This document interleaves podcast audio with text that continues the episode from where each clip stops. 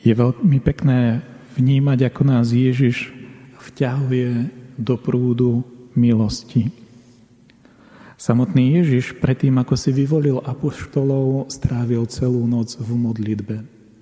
Prosil Boha, aby pripravil jeho a tých, ktorých osloví predielo svojho poslania, aby takto dokázala tá Božia milosť spolu s ľudskou spoluprácou premeniť svet.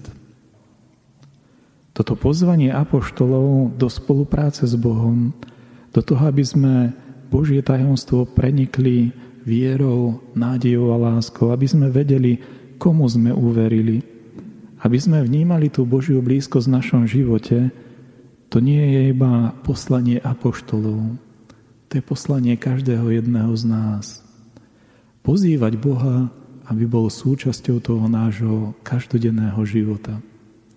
Aby sme ho dokázali vnímať, aby sme na ňom dokázali stavať budovu nášho životného príbehu. Ale viera nie je iba individuálna vec.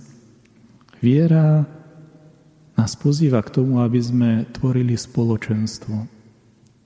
Pretože iba v spoločenstve sa dá zdieľať láska. Prečo o tom hovorím?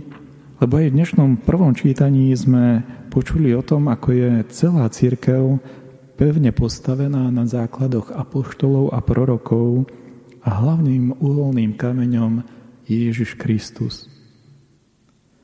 Tá stavba církvy niekedy vyzerá byť taká, že potrebuje veľké opravy.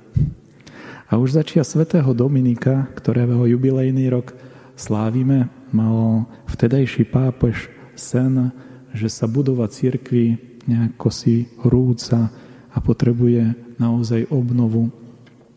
A Dominik to, čo priniesol pre obnovu církvy, je práve oživenie života viery tak jednotlivcov ako spoločenstiev.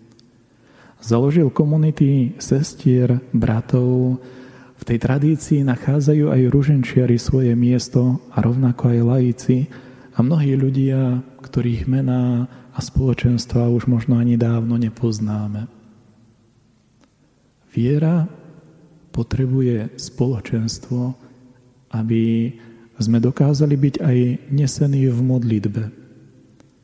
O pár dní si pripomenieme a budeme sláviť spoločenstvo všetkých svetých a všetkých verných zosnulých. Tá naša viera nám pripomína, že ten náš život nie je iba o nás. Sú aj, je spojený s tými, ktorí nás predišli a je spojený aj s tými, ktorí prídu po nás. Je dôležité, aby sme aj my nechali sa vtiahnuť do toho prúdu milosti.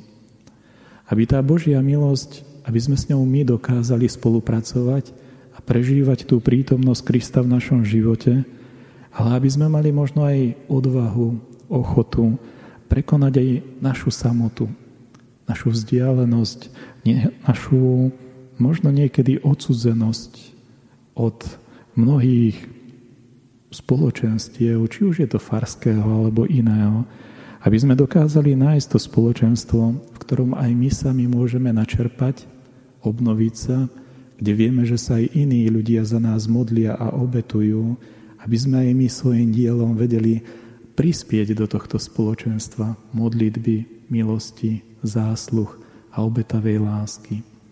Aby tak budova cirkvy, ktorá častokrát prechádza otrasmi, našla svoje obnovenie práve v ľudských srdciach všetkých tých, ktorí túžia po tomto spoločenstve s Bohom, ale aj so všetkými veriacimi.